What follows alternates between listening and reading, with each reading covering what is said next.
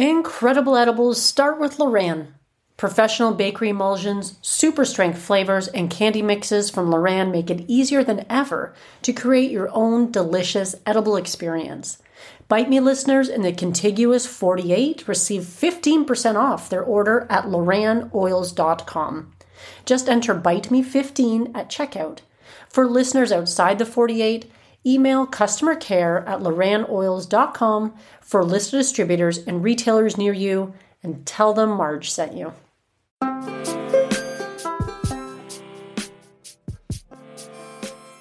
Hey, all you cool cats and kittens. Welcome to Bite Me, the show about edibles where I help you take control of your high life. I'm your host, Marge, and I just want to say thank you for listening. I know you probably have a lot more free time on your hands than you've been accustomed to. And the fact that you're still choosing to spend some of that time with me really means a lot. So I'm glad you're here. And I hope you guys are doing well. You're staying safe, enjoying lots of edibles, just managing to get through this challenging time. I also happen to think Carol did it. So moving on, what a week it's been. It's actually been pretty much more of the same as last week, as it has probably been for many of you out there listening as well. I ate all my dispensary edibles that I brought home from the weed shop that I was working at, however short that ended up being. I went back to making my own, of course, because I was much happier with uh, the quantity that I was making and the potency of my own home edibles. Honestly, the ones that I bought from the dispensary didn't do fuck all. So there was that. As nice as they were, the one, my only other real complaint about dispensary edibles, at least where I am, and this, of course, is probably different in certain places where some of the laws surrounding packaging and labeling are different, but where I am, a lot of those edibles have a ridiculous amount of packaging associated with them. So I bought a, pa- a box of peppermints, and they're quite nice, li- nice little peppermints. There's five in the box because, again, in Canada, it's 10 milligrams per package, which meant each peppermint was two milligrams, so it wasn't a lot. But in any case, there was five mints in this, and they came in a box. It was probably, oh, I don't know, six inches long, two inches wide, or whatever. And then when you s- open up the box, you slid out this this plastic packaging that had an indent, small indent for the five small peppermints. And so that was a lot of cardboard and a lot of plastic for for a really small amount of edible items. And that's one of my biggest complaints, I think, about some of the the legal stuff is that they just have so much packaging. And in a time when we're trying to reduce waste and try and throw out less stuff and rely less on plastic, this is kind of a fail in that regard. So another, re- if you needed another reason why making your own is good, or in some cases better, that's one right there. A lot less waste. You're not you're not buying items in a package you're just going to toss out in the hopes that they get recycled because we all know that a lot of that stuff never gets recycled, just goes to a landfill. So that's my rant for the day about the legal edibles where I'm from. So, what did I end up making last week? I made some delicious cookies. I made some more caramel sauce, I'm good, which I'm going to be using on some of the popcorn. I'll probably try the popcorn again too, but I did make another big jar of caramel sauce and I put it in my coffee one day. I had a need for a little afternoon caffeine pick me up. And I thought, what if I swirled some of this in there? And I talked about it before, but I did it and it was really nice. It's a little buttery if you don't mind that, but it does make give the the coffee pretty rich, decadent taste. Obviously, it sweetens it a little bit as well. I usually drink my coffee pretty well black, but this was a really nice change for for a nice afternoon pick me up and a couple of spoonfuls in it for the potency that I had was nice. I could sort of feel it a little bit. It was almost like a microdose, not microdosing so much as that I didn't feel anything at all. I did feel a little bit, and it was just super relaxing. So that was a nice way to use some of that caramel sauce. And I still have lots more in my fridge that I'll be able to play around with. But if you've tried making it, honestly, swirling it into coffee or black tea as well could be really nice too. If you want something different and you need a warm beverage in the afternoon or in the morning. Hell, who cares right now, right? There's people drinking martinis first thing in the morning. Why not enjoy a little bit of cannabis in your coffee? That's what I think, anyway. Which brings me to this week's experiment. What are we going to try this week? Well, if you're listening to this, you probably saw the title of the show, which would probably give you a pretty good idea. Not that I've actually written the title yet. but it usually pretty well indicates what I'm going to be talking about. Infusing salt and sugar. Now, I got this idea a while ago when I was at the Toronto Cannabis Cooking Company. I guess it's just the Cannabis Cooking Company, but they're based in Toronto. And they gave me at that time uh, the idea to infuse salt and sugar. And it's something I never actually contemplated before. Most of the time, I think of infusing fats and oils, and and these types of infusions typically make the the cannabis far more bioavailable when you're using it because THC is fat soluble. So, you know, I never really thought of infusing something like that before, but suddenly when I heard the idea, I knew I had to try it out. And it's taken me this long, but I have all the time in the world right now, so I finally did it. And it didn't disappoint. I have a couple of nice jars of green green salt and another jar of green sugar in my edibles pantry now that I'm going to be using for a few different things. And the great thing about infusing this is if you have the alcohol already made, it's pretty simple to do, which is nice because I know we're not looking for any more complexity in our lives right now. Essentially, and so this is the best one. This is a good one, a good recipe for you if you have a tincture already on hand. A couple of the recipes, I can't remember the recipe where I looked for one online just to get an idea of like how long to to bake it for. And some of them have you decarbing and infusing your alcohol at the same time as you're going to be infusing your salt. And personally, I think this is a mistake. Why? Because your alcohol is not going to be very potent, and therefore your end result's not going to be very potent. And you do want a little bit of potency to it. I mean, you certainly you don't want to have like a half teaspoon of sugar and have you blast off to Mars, but you want to be able to to have some potency so that makes it more useful as an infusion so it would be really highly recommended that you, if you don't have this alcohol infused already, to make the time to do it properly. So I made my alcohol with um, 100% of alcohol, which I managed to get my hands on. It can be harder to get in Canada. In the States, you're looking for something like Everclear and I made it in the magical butter machine, which is one of the other great things about that machine is that you can infuse almost anything, including alcohol, and they have a setting for that. And I did it for the maximum amount of time. I think you could do it for four hours and eight hours. I've made it a couple times in the machine. I always opted for eight because I want to have as much time as possible. Um, you could probably also do it green dragon style if you wanted to, which is a little faster, where you do the forced infusion with the whipped cream dispenser and a couple other steps there. I can link to that in the show notes as well. But a lot of the websites that I was looking at have you infusing alcohol by adding your cannabis into your alcohol, shaking it vigorously for five minutes over a total of 20 minutes, and then boom, there you have your infusion.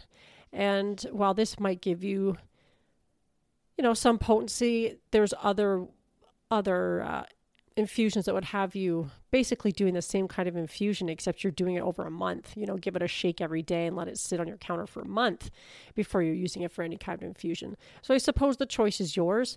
I personally feel like letting it infuse for a little longer you're going to get more value out of that tincture. And a lot of these tinctures make quite a bit anyway. So when i've used tinctures for doing gummies or I'm trying to remember what else I've used tinctures for recently, and I know I have, but I can't recall offhand. Oh, the bath bombs, actually. I think I use them for that. You know, you're using like a teaspoon or a tablespoon of tincture at a time, and that's not very much. So when you're making a couple of cups, it actually lasts quite a while. However, I know I used more when I made the infused salt and sugar. And essentially, you're taking your salt and your sugar, whichever one you're choosing. Some of the recipes just are just salt, some of them are, are sugar, but the process is pretty well exactly the same you add salt in a bowl, you add your tincture, you mix, and you spread it out on a pan. And some of that alcohol is going to evaporate in the heat when you put it in the oven. And that's pretty much it. I mean, talk about quick and easy. It doesn't take much time at all. I mean, you do have to wait for the for it to do its thing in the oven. That is true, but as far as ease of of edibles goes or infusions rather, that is pretty high up there on the list of easy. So if you already have the, the tincture, like I said, this one's going to be super simple for you to do. You're just throwing in two ingredients together, spreading it out on a pan, and letting some of the alcohol evaporate. Now, my sugar turned out a little green, which is fine. I'm not I'm not really sure. I've never made this before, so we'll see how it goes. But I do have some plans for it, of course. The one thing I would caution is that the alcohol is evaporating a little bit. You really don't want to be doing this in a gas oven. I repeat, don't do this in a gas oven, please, for the love of God. The last thing you need while you're in quarantine is to blow up your kitchen or something like that. I don't know how likely that is, but I'm certainly not one to want to test it out. And I am going to let you know right now, folks, I have a gas oven. So I had to do a little workaround. And what I did is I actually own a dehydrator.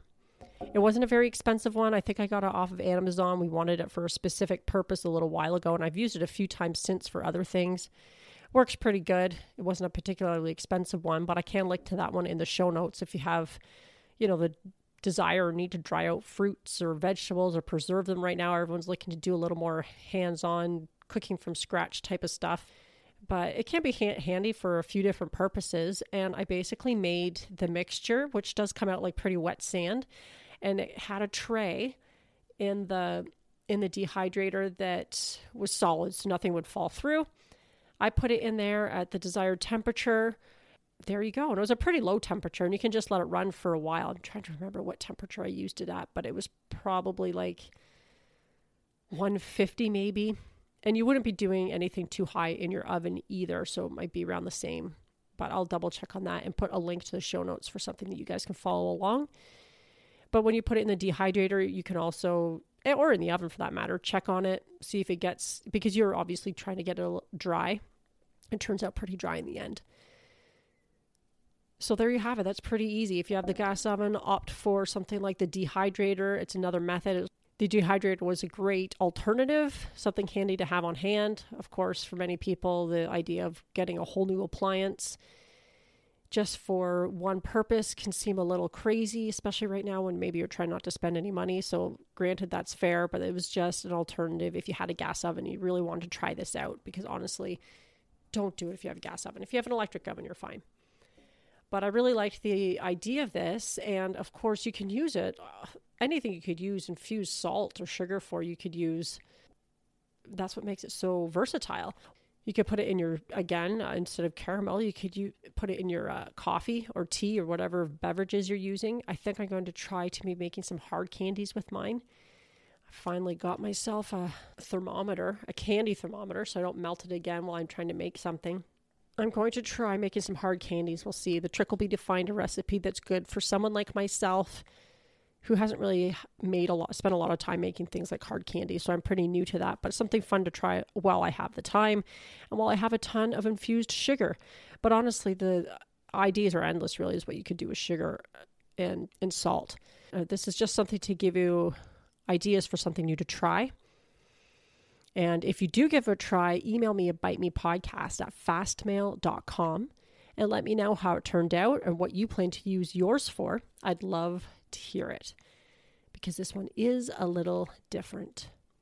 Now, that pretty much brings us to the end of this week's episode. Short and sweet, I know, but by the time you're getting this, we're only be days away for 420. I know it doesn't really feel the same this year, but that means we are getting to the conclusion of the listener contest. I will be announcing the winner on 420 so I'll probably do that by email. So obviously, if you have joined the contest, you would get the email.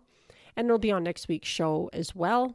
What do you have to do to enter, you ask? Well, I'm glad you did ask, and I'm going to tell you. You just go to bitemepodcast.com and you scroll to the bottom. I think it's right on the home page. Scroll to the very bottom, you'll see a spot where you can put in your email for getting newsletter updates, which I will not send too often, so I won't be cluttering up your inbox with anything useless. So don't worry about that. Spam sucks. I certainly don't want to be part of that problem in the world. But if you put in your email, then you'll be entered to win a magical butter machine. And believe me, they are wonderful devices to have in your arsenal if you're making a lot of edibles at home. Like today's recipe, infusing alcohol just got so much easier when you have a magical butter machine. And I am in no way linked to this company. I don't get paid for them. There's no affiliate links or anything like that. I just happen to really like the machine. I've had mine for several years. It, it's fantastic. It's easy to use. it hold you can make a lot at the same time and that's one of the benefits because doing small batches of infusions can get pretty tedious if you're making making edibles a lot you want to be able to make a little bit and have it in your pantry ready ready on hand for when you need it it can be easily accomplished with a magical butter machine so i use mine a lot there is that to look forward to next week at least in these weird weird times I also did add a new page on the website if you want to check that out as well. It's listener stories. So I've shared a couple of listener stories that I write to you guys that came to me via email. And I put them up there in case you ever wanted to go back and read up on them. They're under the resources page, I think. So you can go, I encourage you to go check that out, seeing as you're going to be over there anyway to enter the contest. Why not? I am thinking about putting something on the website that would allow allow someone to go on and uh, like leave a voice message actually which might work well quite well with this show so i'm playing around with that that will be something to look forward to if it happens to work sometimes technology doesn't always work or play nice together so it'll depend on a few different things but if i get it to work that should be fun so watch out for that as well and what else is new i don't know if there's much else i just hope you guys are taking care you're staying safe you're self isolating, social distancing, what have you. But you're not going too stir crazy. And again, if you want to talk about anything, shoot me a line at bitemepodcast at fastmail.com. I always love to hear from you guys. Until next week, friends, stay high.